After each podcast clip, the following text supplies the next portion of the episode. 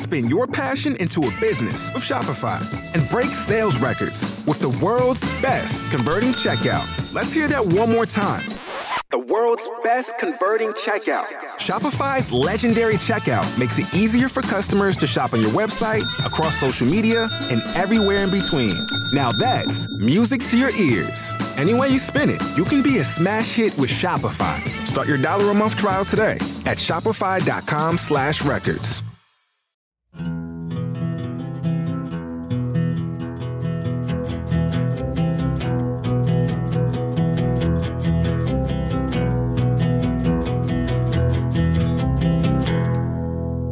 Everyone, welcome back to National Park After Dark Trail Tales edition. This very special edition is the same as every Trail Tale edition, where you send us your stories and we read them right back to you, and it's just so much fun. And boy, do we have some stories today. Yes, and we always want more. So send them on over to our listener story email, which would be what? Which Cassie? Danielle knows what that is. it would be It would be. npadstories at gmail.com. Oh, nice. Yeah, that is it. There it is. So send them on over. We would love to hear from you. They never get old. And I have three ready for you today. Me too. I have three. And then we, as we've been doing a lot recently, we have an extra little bonus one for our Patreon members. So if three stories in isn't enough and you want a fourth one, you can head on to our Patreon. You can find it on our Instagram and our link, or you can go to our website, mpadpodcast.com, and go to our Patreon from there. All right. Do you want to go first or shall I? I can go first. Okay. I think I'm old now because I have to change the font from like I remember in college I used to have it at 12 or something and I'd be reading it and now I'm like 24 is a good. 24. what? Okay, we're like 16, but yeah. Mine's at 12. You're crazy. I can't do 12 anymore. Keeping my eyes young, making them work. Yeah. All right, so mine is called Bear Sitting. Hi, Cassie and Danielle. Hope you are both doing well. First off, I just want to say your podcast is awesome, and I listen pretty much every day on my bus or in my car on the way to work. Wish I discovered you guys at the start of the pandemic, but happy I found the pod now. Anywho, I would love to share a story from the East Coast that took place in Shenandoah National Park. Sorry it's a bit long. Also, even if it doesn't make it into the Trail Tales, hope you both enjoy it. It did. It made it. You made it, baby. Here we are. I live just about two hours from the park in Virginia, which is so great because my husband and I get to travel and camp in our little camper and two beagle pups often. It's the best. You both need to visit in case you haven't already. Loved your episode covering Shenandoah too, by the way. I've been. Have you been to Shenandoah? No. It's a it's a very cute little park and it's um it's very pretty. I liked it a lot. I enjoyed my time there. About 10 years ago, my husband Kyle, then boyfriend, and I had a fun camping slash hiking trip with a group of friends to Shenandoah. This was in the spring. We camped at Big Meadows Campground and hiked up to the campsite from a couple miles down the mountain. There were six of us, so we kept changing who would be the leader, and it was at this time during the hike that I took the lead. We were crossing over a waterfall in the park and trekked up a hill when I suddenly stopped as I saw two bear cubs charging towards me. They heard us and got scared, but one thing I was thinking to myself was, where was Mama? When I stopped the group, I looked down at the waterfall that we were now overlooking and saw a huge brown bear mama fishing in the water. Her head was massive. Immediately, I told Kyle at the time to grab the bear spray, and so did our friend, and we all got ready to book it up the hill. As soon as we started to move, the mama bear looked right at me and we made eye contact. Rather scary, I might add. She seemed disinterested and went back to her fishing. We all kept moving quickly up the hill. Clearly, we were all a bit shaken, but relieved that we made it back to the campsite to make our camp for the night. We had three tents on site. Ours, a smaller two person backpacking tent. Can't believe we used to camp this way, now upgrading to a camper. Gotta start somewhere. I feel that so hard since I got a bus. I'm like, I'm never sleeping on the ground ever again. well, get ready when we go to Alaska and Canada for like two months next year. yeah, except for next year when we're living outside on the ground. Yeah, except for that part. Yeah. Yeah. Enjoy it while you can. Yeah. We stayed up by the campfire roasting marshmallows and having drinks with our friends. It was a beautiful night and definitely got pretty chilly in the 50s. When we were ready to turn in for the night, we packed up the trash, put everything away, and went off to bed. In the early morning, around 2 a.m., I suddenly awoke as I felt a warm, heavy weight on my right leg. It felt like an uncomfortable pressure, about 50 to 60 pounds on my thigh. Since this was a two person tent, there was not a lot of room, and my husband was sleeping next to me on my left. I was definitely a bit confused and tried to problem solve what was happening, especially since I was half asleep. Then I noticed that the tent was indented from the outside, and I saw something move when I tried to move my leg. That was when I heard a low grunt and realized, oh my God, it's a bear. Oh my God. Just taking a seat. Just like a bear sitting on your lap while you're sleeping. oh, bear sitting. It's full circle. I didn't know if it was like bear sitting, like babysitting, bear sitting, Bear sitting. but it's actually a bear sitting down. On It's fucking physically top a bear sitting on her fucking lap. Like, oh my god. Thank God I didn't have the fly open on the side of my tent because I definitely would have screamed. I shook Kyle awake from his sleep and he honestly didn't believe me at first, but as soon as we stopped to listen, we heard the bear run away to another area in the campsite to what sounded like his mom. Definitely a cub, and she was calling for him. That was a bit of a louder growl, but luckily not near us. Somewhat relieved and startled, I just sat there trying to figure out what had happened.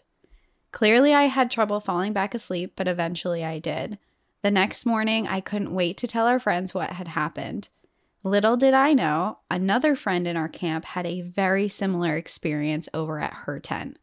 She felt the same thing heavy, warm weight on her leg from outside of the tent, but didn't wake, so she fell back asleep and the weight went away. Clearly, it was a little cub trying to get warm during the brisk night. It can get pretty cold in Shenandoah in the evening. Although it may sound cute, this was definitely scary, especially if Mama was close by and thought her cub was in danger. Who knows how the story would have turned out?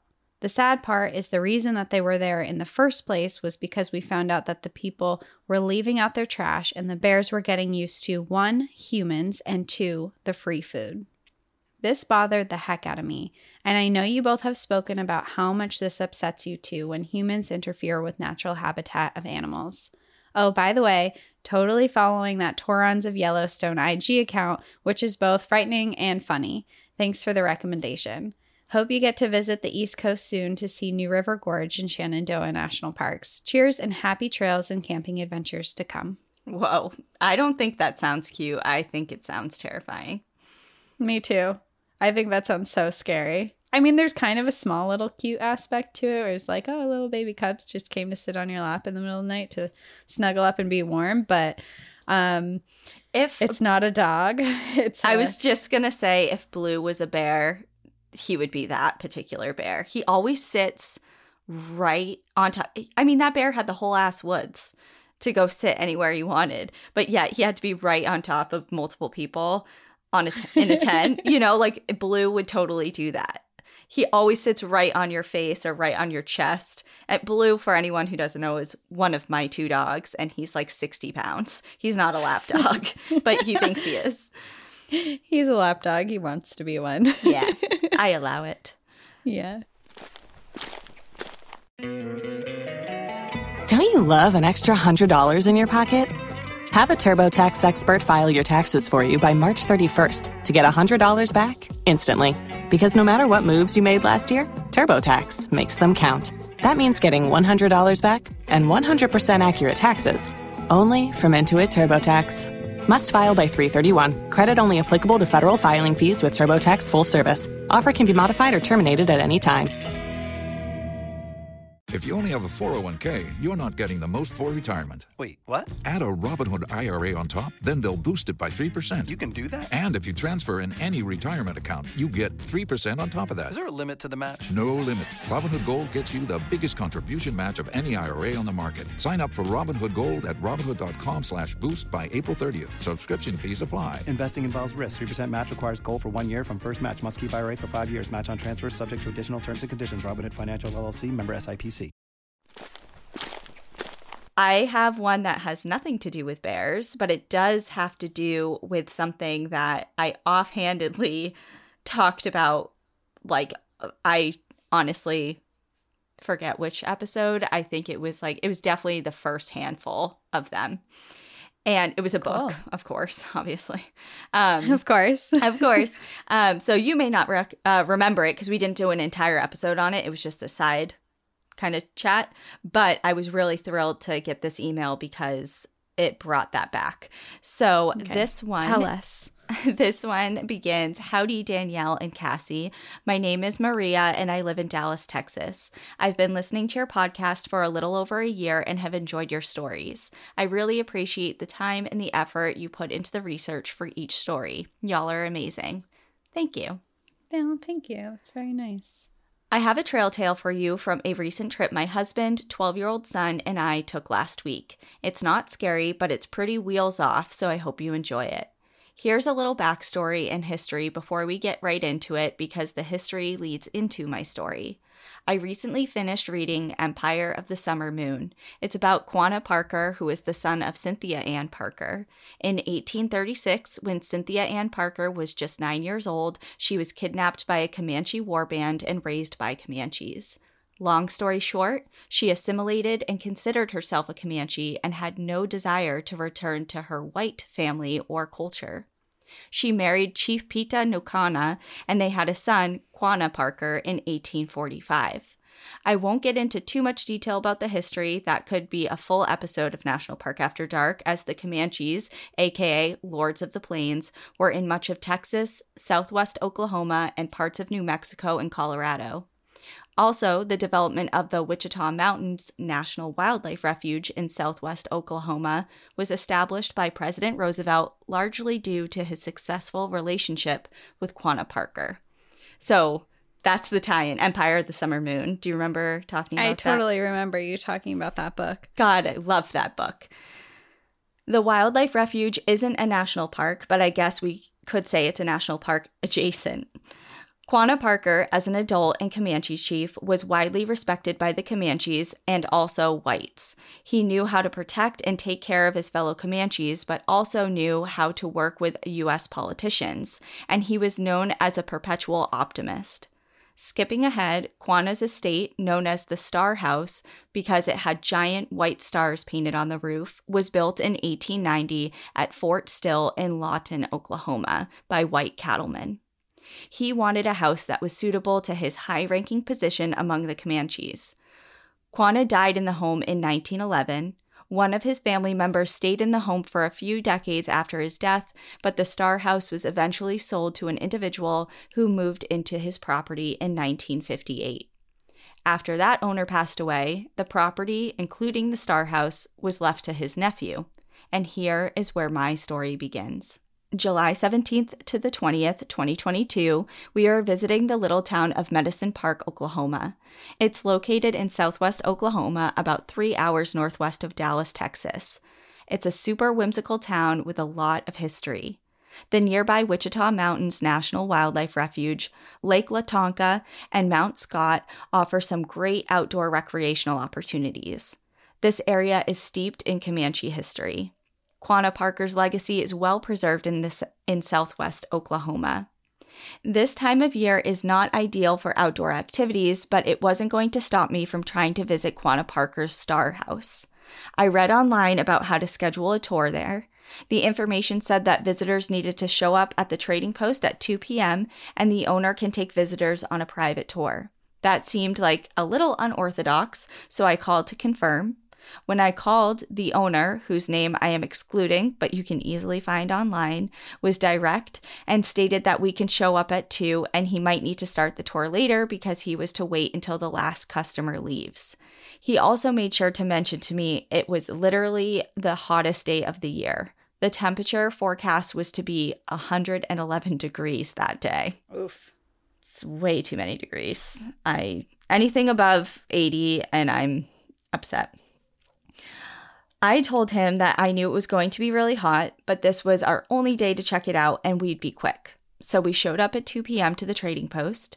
The trading post is a really, really rundown diner and gift shop at the front of a defunct amusement park and campground. When we arrived, the owner, who was also the cook, server, cashier, gift store attendant, and tour guide, informed us that he just got some customers, so we had to wait until at least 2:30 for the tour. We killed time by running to the ATM after reading a sign that the trading post said donations were accepted after the tour, and we didn't have much cash on us. When we got back, we still had more time to kill, so we looked into the windows of the gift shop, which is dark and obviously closed. It's completely a mess with boxes everywhere and items that looked really old. More on that to come. Once his customers finished eating, the owner cleared the table, locked the restaurant, and put his dog, a super cute dog named Bandit, in the gift shop and locked the door. He told us to follow him to the truck and he'd show us the way. He hopped in, we got into our Subaru Outback, and followed him to a locked gate. He got out of his truck, unlocked the gate, pulled his truck forward, and we followed him in. He stopped, hopped out, and locked the gate behind us. I half jokingly said to my husband, I hope we don't end up on Dateline. As we followed him down the dirt road to his property, we saw a myriad of rusted and broken down farm equipment, vehicles, and amusement park rides. We also saw some livestock in the shade that luckily had a few small ponds in the vicinity. We had gone about a half mile. We came to another gate that needed to be opened, but this one wasn't locked. He parked in front of it, so we parked behind him. He opened up the gate and proceeded to start walking. He didn't look back or wait for us. My son and I were wearing flip flops, but brought socks and shoes and quickly put on our socks and shoes. My son didn't even have time to tie them before the owner was out of view. My husband was ahead of me, and my son and I ran to catch up. As we caught up to my husband and the owner, we were in what looked like an overgrown pasture with completely dilapidated historical buildings, including Jesse James's brother's house, an old schoolhouse, a church, etc. The largest of the dilapidated structures that sat off a little ways was the Star House. I lifted my camera and started taking photos. The owner sat under a tree, reached up, and grabbed a branch like he was settling in, and he started reciting his very prepared tour script. It was 110 degrees at this point, and I wasn't at all interested in hearing about the other buildings that I knew nothing about. We are about 25 yards, or 23 meters for your metric system listeners, from the Star House while he was giving this speech. All I wanted to do was to take my camera and get closer to that house. The house is deteriorating rapidly, and visitors are no longer inside, as of about six months ago. The iconic roof with its white stars is covered with a blue tarp. When there was a lull in the owner's speech about the other structures, I asked if we could get closer to the Star House to take photos. He made a snarky remark about how he is often interrupted by visitors who only want to see the Star House and not hear about the rest of the tour. I was a little taken aback by his comment, but I told him that I was just trying to be efficient because it was so hot outside, and I had originally stated that we'd keep our visit brief. But it didn't matter. He was going to power through that entire tour script. After about 20 minutes of his speech about how his uncle acquired the structures and how the amusement park shut down in the 80s due to high insurance costs, I was about to get closer to the house to take some photos. Because I was in shorts and the grass was tall, I didn't get right up to the house, but I was able to capture photos from the front and side of it. After I took pictures, we talked with the owner briefly about the home. I asked if the blue tarp was to protect the items inside. I could tell that my question about the condition of the roof was making him uncomfortable. If you read anything online about the Star House, you're sure to come across all sorts of comments about people verbally tearing him apart for not restoring the house, not selling it or donating it back to the Comanche Nation, and just keeping it for profit. With that in mind, and knowing that we're literally locked into this guy's property, my husband and I treaded lightly with our further questions. The owner could tell we weren't coming for him, so he started to open up a bit more. He stated that a nonprofit organization wanted to buy and restore the home, but they wouldn't let him continue doing for profit tours. He didn't make mention of the fact that the Comanche Nation offered to buy it while it was still salvageable, and I didn't want to go there with him. It appears that the historic Star House is going to crumble like the other structures on his property. When we were finished with the tour, we followed the owner back to the trading post. He asked if we wanted to look around the gift shop. Based what we saw just peeking through the windows, we definitely wanted to check it out. But we also didn't want to make him stay longer just for us. He said that if we bought something, he'd make money, so it would be worth opening the store even just for a few minutes. We were good with that. He unlocked the store but didn't turn the lights on. He gave us a heads up that his dog Bandit, who is still hanging around the store, uses the store as a bathroom, so we should watch our step. What? This is all just bizarre. Since this part of the story takes place indoors, I won't spend too much on it, but we saw so much stuff that was legit vintage. It wasn't like the owner went out to find vintage items, he just literally had everything for that long. I'm talking 40, 50 year old greeting cards, t shirts, coffee mugs, etc. So we bought a few items, walked out with him as he locked the store back up behind, and watched him get into his truck and drive away. We sat there for a few minutes in awe of the experience we just had. Can you feel like you didn't know what to expect, but also feel like that wasn't what you expected? Can something exceed your expectations, but also leave you feeling a little brokenhearted? It's saddening to know that the Star House, which is such an important piece of Comanche and U.S. history, is quietly deteriorating and is very unlikely to ever be restored, sold, or donated to the Comanche Nation or even a nonprofit entity. There's nothing anyone, including Comanche Nation, can do to save it. I am thankful I was able to see it while I had the chance. Attached to the email and listed below are some of the photos of our adventure. Thank you for taking the time to read my story. Love y'all, mean it, Maria. Wow.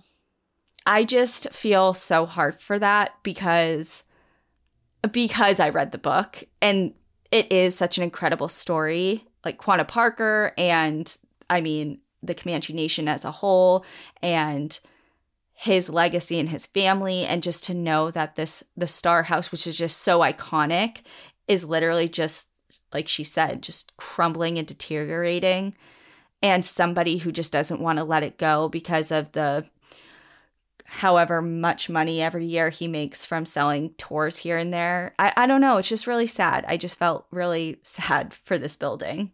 It feels a little bit selfish for history and for something that didn't originally belong to his family either. Right. I know. I it know. just it doesn't it doesn't feel right. And of course, I d- I didn't know what the Star House looked like, so of course during that I googled it and it's literally like they had stated it's a big red roof with stars on it. Yeah, yeah. So I'll post, um, like she said, she did post or send along some pictures. So I'll um, make sure to post one or two of those on our socials that she took, just so you can get a good idea of what it looks like now. Because yeah, it is a little depressing.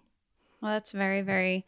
It's very interesting. That's a very interesting experience to have, and thank you for writing that in because that was that was really long. So I know that that took a long time to write into us. So I Yeah. super appreciate that. That's a really cool story.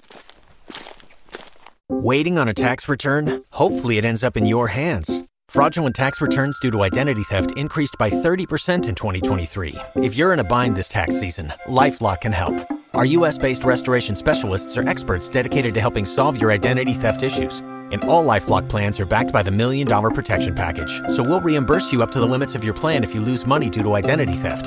Help protect your information this tax season with LifeLock. Save up to 25% your first year at LifeLock.com slash aware. My next trail tale is going back into history, but in a totally different way. Okay. Mine is titled Meeting After 140 Years. Hi, Cassie and Danielle. My name is Katie. I'm a college student from California, and I've been listening to the podcast for about six months now. I absolutely love history and nature, so NPAD is a perfect blend for me. I was recently listening to Trail Tales 10, and you were mentioning how nothing is truly a coincidence, and I thought of this story. This happened during my second year of college in spring 2021 when I was traveling with my cousin, who's also named Danielle. Best name out there. it's the best name. I think everyone not named Danielle will disagree with you. I don't know that many Danielles, so I feel like I don't personally know a lot of Danielles, but I know that there are a lot of people named Danielle. What statistically or Like on a Facebook or something. Oh, okay. I feel like I see a lot of Danielles. Okay. But you're the probably the only Danielle on my phone. well, I'm the only one that matters, so to you. Right. To you. That's right. That's right. you're like you're not allowed to have any friends named Danielle. That spot's taken. Anyway, go on. We both attended the same college and wanted to visit our parents, my aunt and uncle, during our spring break. They live in Washington and our school is in Idaho, so we crossed through some beautiful areas on our way home and wanted to do a hike before we returned home. We decided on a trail near Lolo National Forest, the Blue Mountain Trail in Missoula. And we figured it would be the perfect social distancing activity away from large crowds. While we were prepared to hike, the exact trail that we chose was only decided on that day as we were driving, which makes this story even crazier.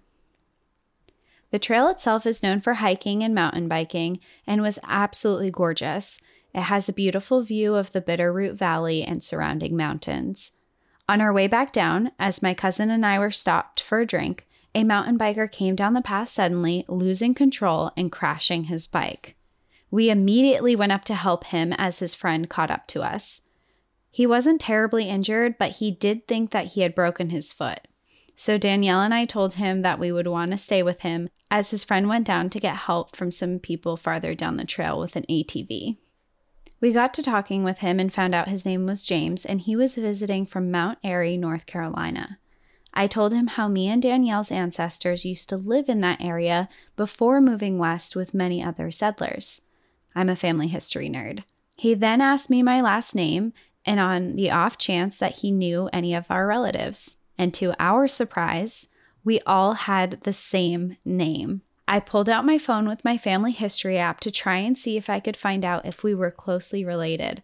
And after investigating our family's name, I figured out that James was our fourth cousin. What? Okay, first of all, you have a family history app just like on demand.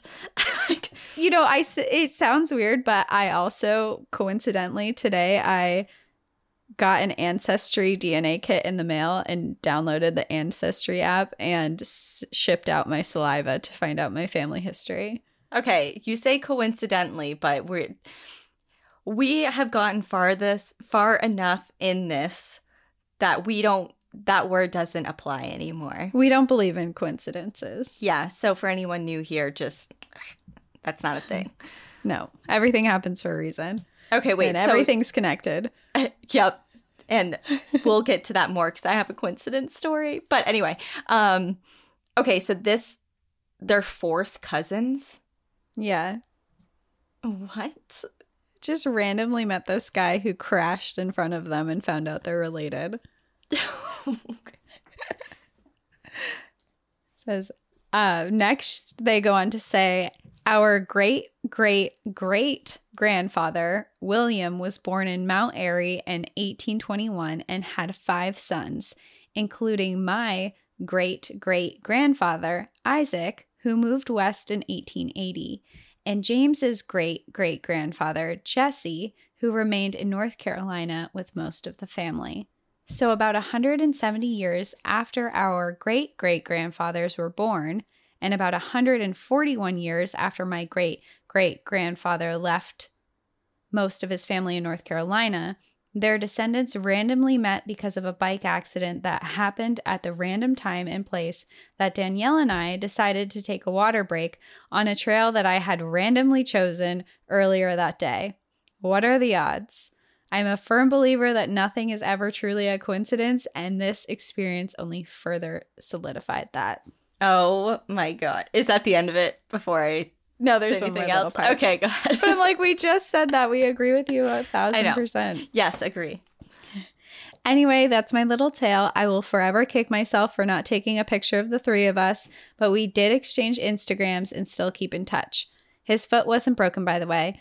Thanks for all you do. I can't wait to see what stories you have next. I totally forgot about the ins- the crash. It's like, oh We're yeah, like, we don't that. care. Oh, yeah, his foot. We're glad we're, he's good. But you're related? Oh my God. That is just so wild. Yeah, what are the odds? What are the odds? That's amazing. just a random day, a random trail, and then he randomly crashed. I I just have to know: Does he frequently crash his mountain bike?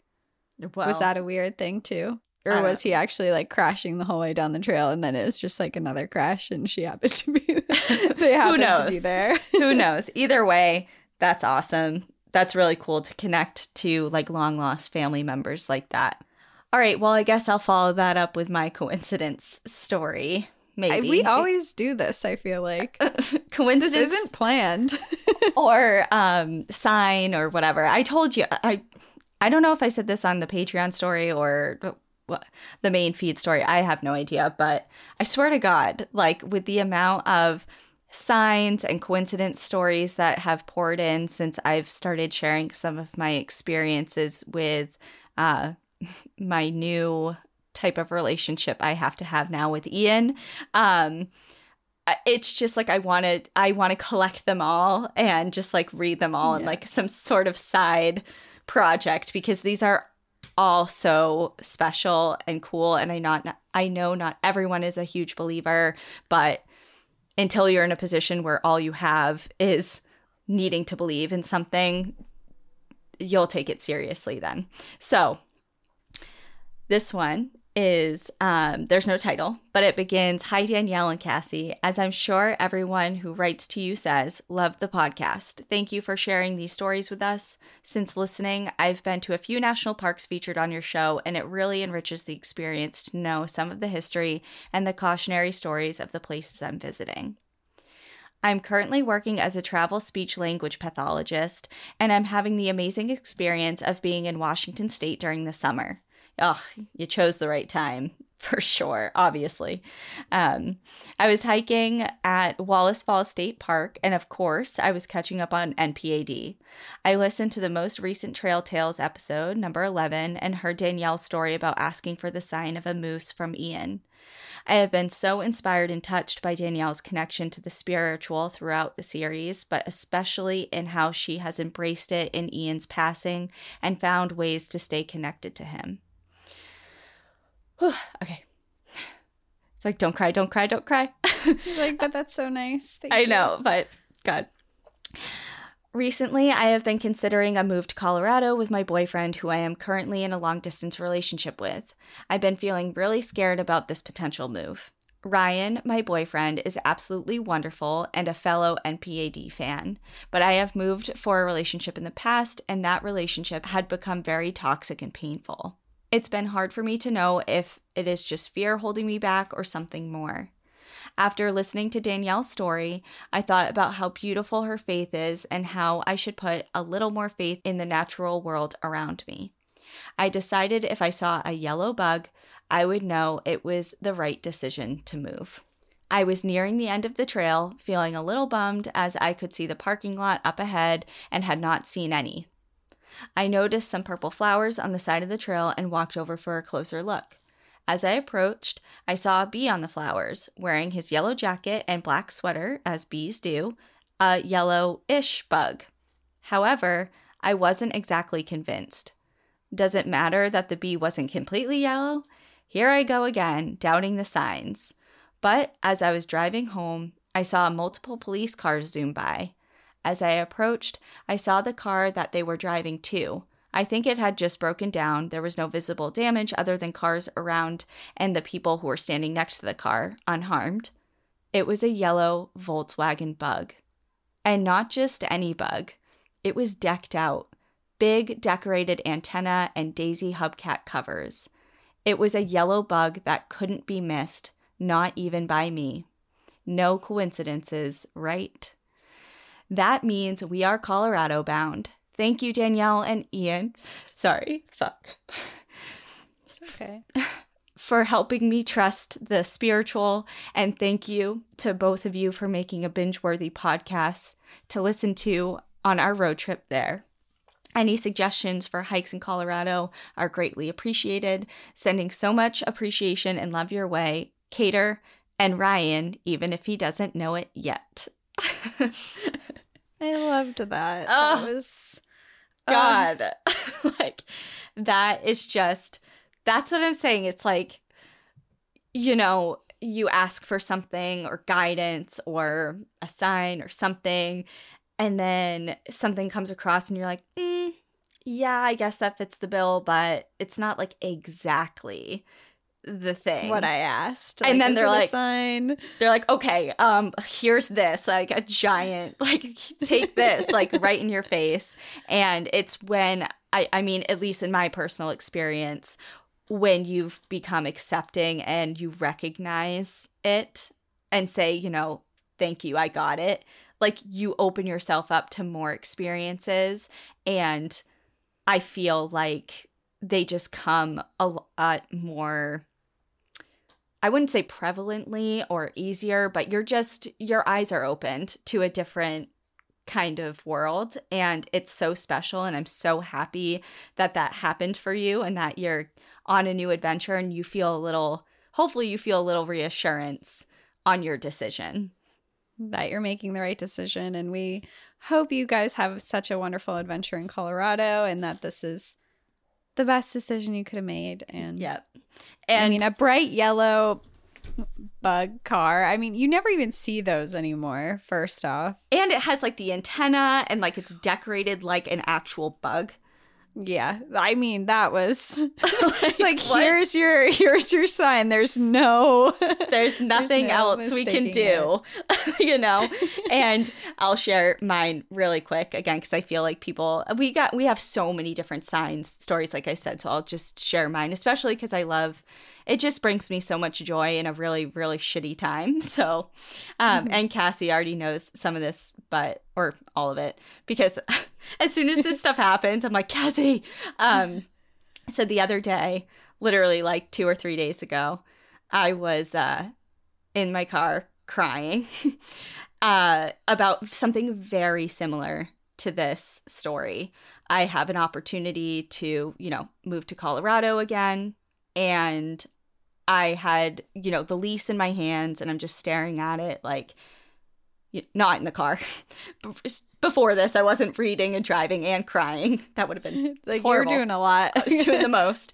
Um, but it was right before that drive, and I was just like so torn up. I'm like, this wasn't the plan. I wasn't supposed to be doing this. Is this the right thing? Should I go somewhere else? Should I stay in Washington? Like, what? What do I do? This is the worst. You know, I should be making a decision like this with Ian. And um, anyways, so I'm like snot rolling down, like tears. Like, I'm like, what do I do? And right when I got onto the highway, merging onto the highway, there's a huge box truck with one word on it. And it's the town in Colorado that I would be moving to if I decide to sign this lease. no such thing as coincidences. The It world was just- knows. the universe knows. I literally was just like, what? like through my tears, I was like, okay, I got, I got it. Thank Like you. I can breathe now. Thank you. like there it is there it is so um something very similar like you know with a decision to move and all of that and just getting little reassurances are are helpful you know to your soul and i'm just really happy for you So my last one that I'm ending on is labeled wolf encounters. i like it already Hello, Danielle and Cassie. My husband and I married last year and did a hiking honeymoon at Isle Royale National Park. We fell in love with the wilderness and made a promise to at least one national park every year. This year we went to Zion, and in preparation for the trip, I researched different hiking trails.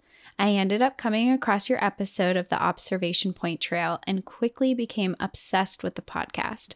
I recently listened to episode 61, Caught in the Crosshairs, and it made me want to share the wolf stories of my family cabin. Yes, there is more than one. I know you have many stories and little time to tell them, so if you only want to tell one or none, I 100% understand. I hope you enjoy hearing these stories as much as I do. I'm sure Danielle will, as I understand she is a wolf enthusiast. Wolf girl. My family has a cabin in Ontario, Canada, that is located deep in the hardwoods and white pine forest of Algoma Highlands. The cabin is situated along a rocky river in the woods and is surrounded by deep, clear lakes that you can almost guarantee a fish with every cast. One summer night, after a long day of adventuring, everyone went to bed and my aunt stayed up to read a book by the river. It was starting to get dark, so my aunt put her book down and was getting ready to make the 100 yard trip back to the cabin when something caught her eye from across the river. There was a large white wolf staring straight at her. She was frozen and unsure exactly what to do, so she stood her ground and maintained eye contact with the wolf. Eventually, the wolf turned and slowly retreated into the woods. My aunt let out a sigh of relief, gathered her things, and quickly headed back to the cabin. She only made it about 30 yards when she heard some branches snapping close by. She turned to find a large black bear only 20 to 30 feet from her.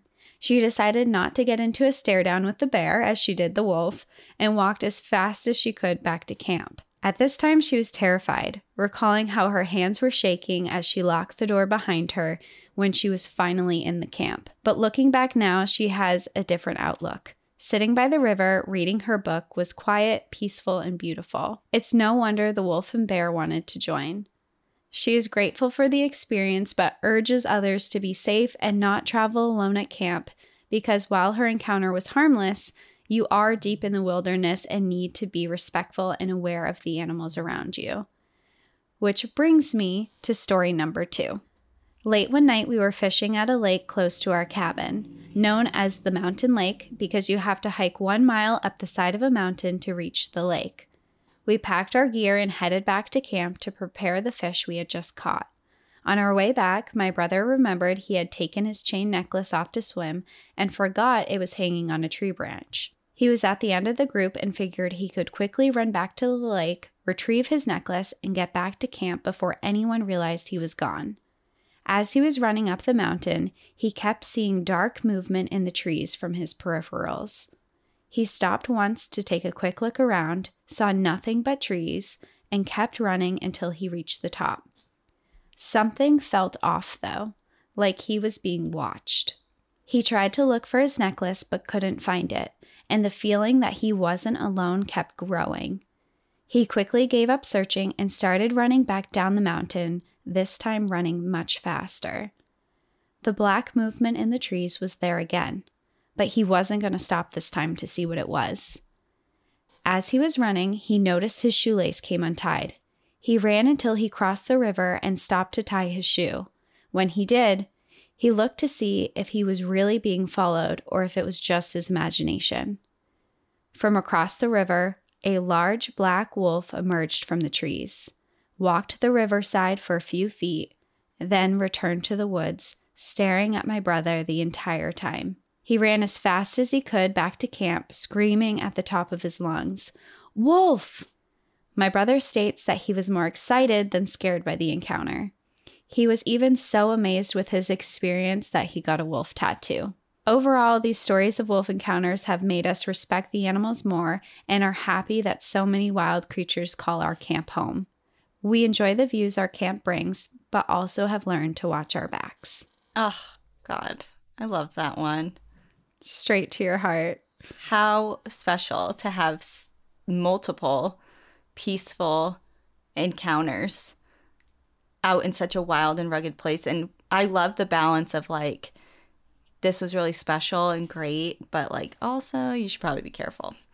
Yeah, it's like this could also be dangerous, but just locking eyes with a wolf out in the wild, that just has to be such a magical experience. Yeah, I mean, it was magical in captivity every time. Yeah. You know, I mean, just, you've experienced it. It just hits differently. It it truly does. I don't know what it is. Um, but yeah, to add the entire, you know, this is a wild animal, and you're having that experience, is just makes it so much more unique. Okay, so my last one is does not have a title, but it begins Hi, Cassie and Danielle. My name is Joel. Feel free to use my name and all other names shared in the story, and I am a huge fan of your show. As a fellow podcaster, outdoor enthusiast, and lover of true crime stories, your show instantly intrigued me. I've been obsessed ever since my first listen. Anywho, attached is a PDF file with my trail tale. I hope that you enjoy reading it and feel called to share it in an upcoming episode. I also want to take a moment to acknowledge your loss. It sounds like Ian was very similar to Mike, who my tale is about, and who we also lost too soon. I just know that Ian and Mike are dancing and howling with the wolves and writing songs together in a campsite in the afterlife. I'll start this message the way that most people probably do, gushing about how much I freaking love your show. As an avid outdoorsman, trail runner, and lover of all things involving water, I've been drawn to state and national parks since I was a child. I grew up in northern Michigan, just down the road from Sleeping Bear National Lakeshore, and essentially grew up on the dunes. I tell people I was raised by the Great Lakes because not only was I quite literally raised in the area, but these five bodies of water are an essential part of my identity too. Living in a rural, small town, my family didn't have the financial means to travel or go on many vacations, but my family instilled a sense of passion for the outdoors in each of my siblings and I because camping was something we could afford to do. Still, to this day, camping is one of my favorite activities. As an adult, I no longer live in Michigan. I have moved from the Great Lakes region to the Colorado Rocky Mountains and now live along the Missouri River in South Dakota. Some of my favorite places are the Black Canyon of the Gunnison. This was featured in a trail tale, and I geeked the fuck out. Garden of the Gods, Great Sand Dunes National Park, and Badlands National Park. My favorite national park, however, will always be Isle Royale. Oh my god. So weird. How are we picking the same stories? or stories that like intersect in ways. Yeah. I don't know will always be Isle Royale, which I visited for a few days during spring break my senior year of college. If you've not visited this island park, prioritize it. You won't be disappointed. Side note if you've never been to the Upper Peninsula of Michigan, put that on your list ASAP. Anywho, enough about my past and the parks I've been to. It's time for a story. First, it's important to note that this is not my story to tell, but I do have permission to share, so here it goes. I met my best friend Monica on the first day of college at Northern Michigan University in 2012. Monica and I were in the same block of classes. Essentially, all first year students were assigned a block of courses with a cohort of approximately 30 students with the same schedule their first semester.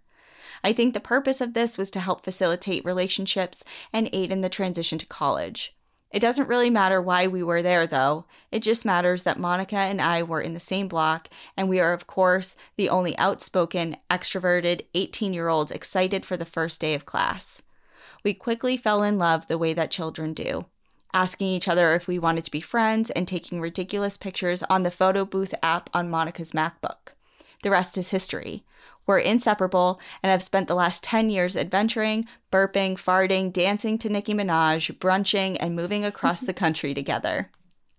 But this tale isn't about us either. I digress. I learned quickly that Monica and her brother Mike were the best of friends, closer than any sibling pairing I'd ever met. It fascinated me how close her family was, and I was kind of jealous of them. Monica introduced me to her family, and I too fell in love with Mike. I saw the magic that he exuded. He was an adventurer just like the rest of us, perhaps even more so. He was a musician, an artist, a philosopher. He loved talking about the good stuff, and he couldn't be bothered with small talk. Mike wanted to know your story. He wanted to be part of your story. He wanted to retell it.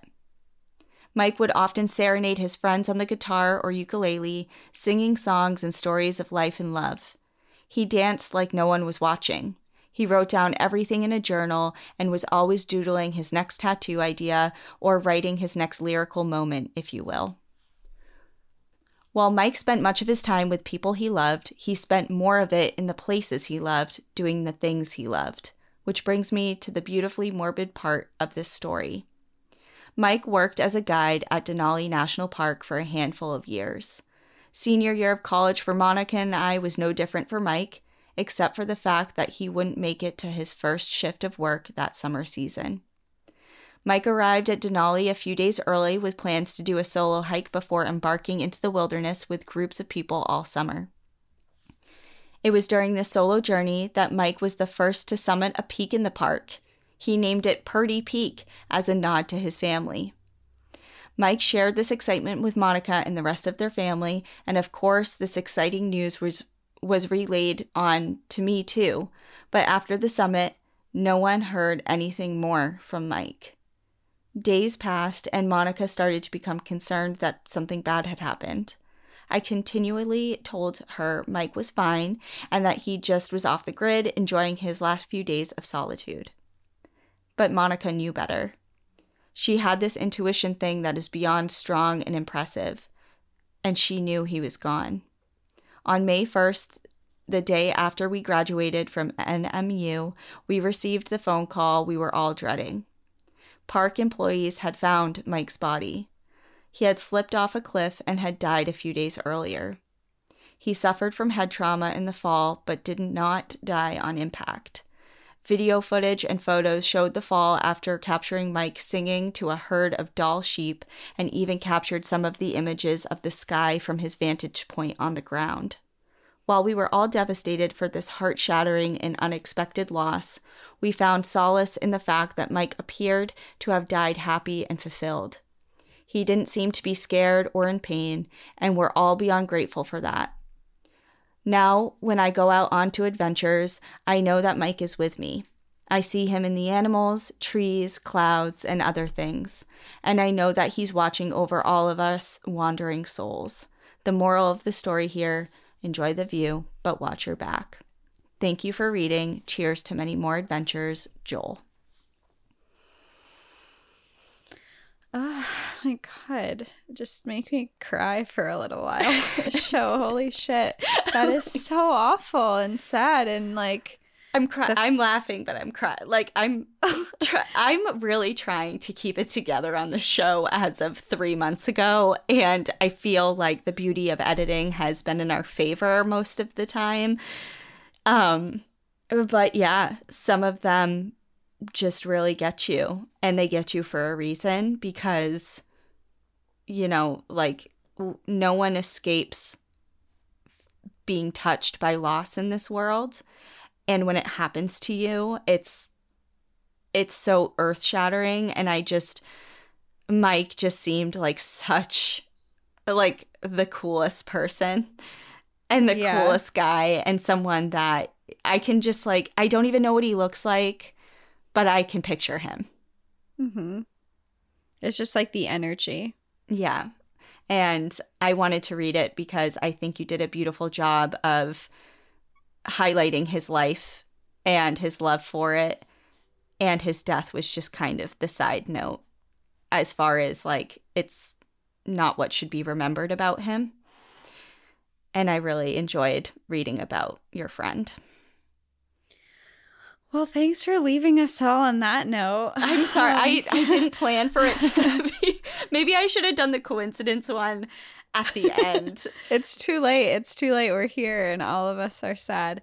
Um, I guess for if you want a little bit of a pick me up story, we are gonna keep going on for we each have an additional story for Patreon.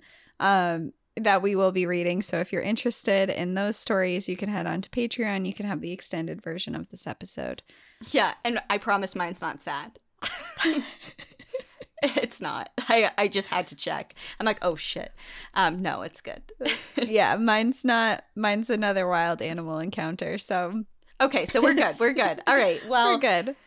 We're that's go it for a- everyone else, I guess. Sorry. Yeah. See you Monday or whatever. Yeah, and I guess enjoy the view.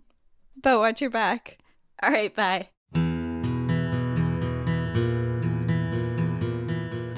Thank you for joining us again this week.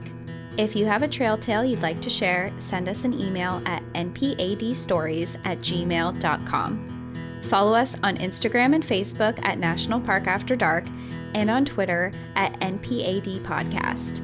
Become an outsider by joining our Patreon, where you'll gain access to monthly bonus stories and exclusive content. And remember, when you support our partners, you're supporting our show. To access our special discount codes along with source information from today's episode, check out the show notes. For information on the show, to shop our merch store, sign up for our newsletter, and more, visit npadpodcast.com. And if you're enjoying the show, please rate, review, and subscribe wherever you listen to podcasts.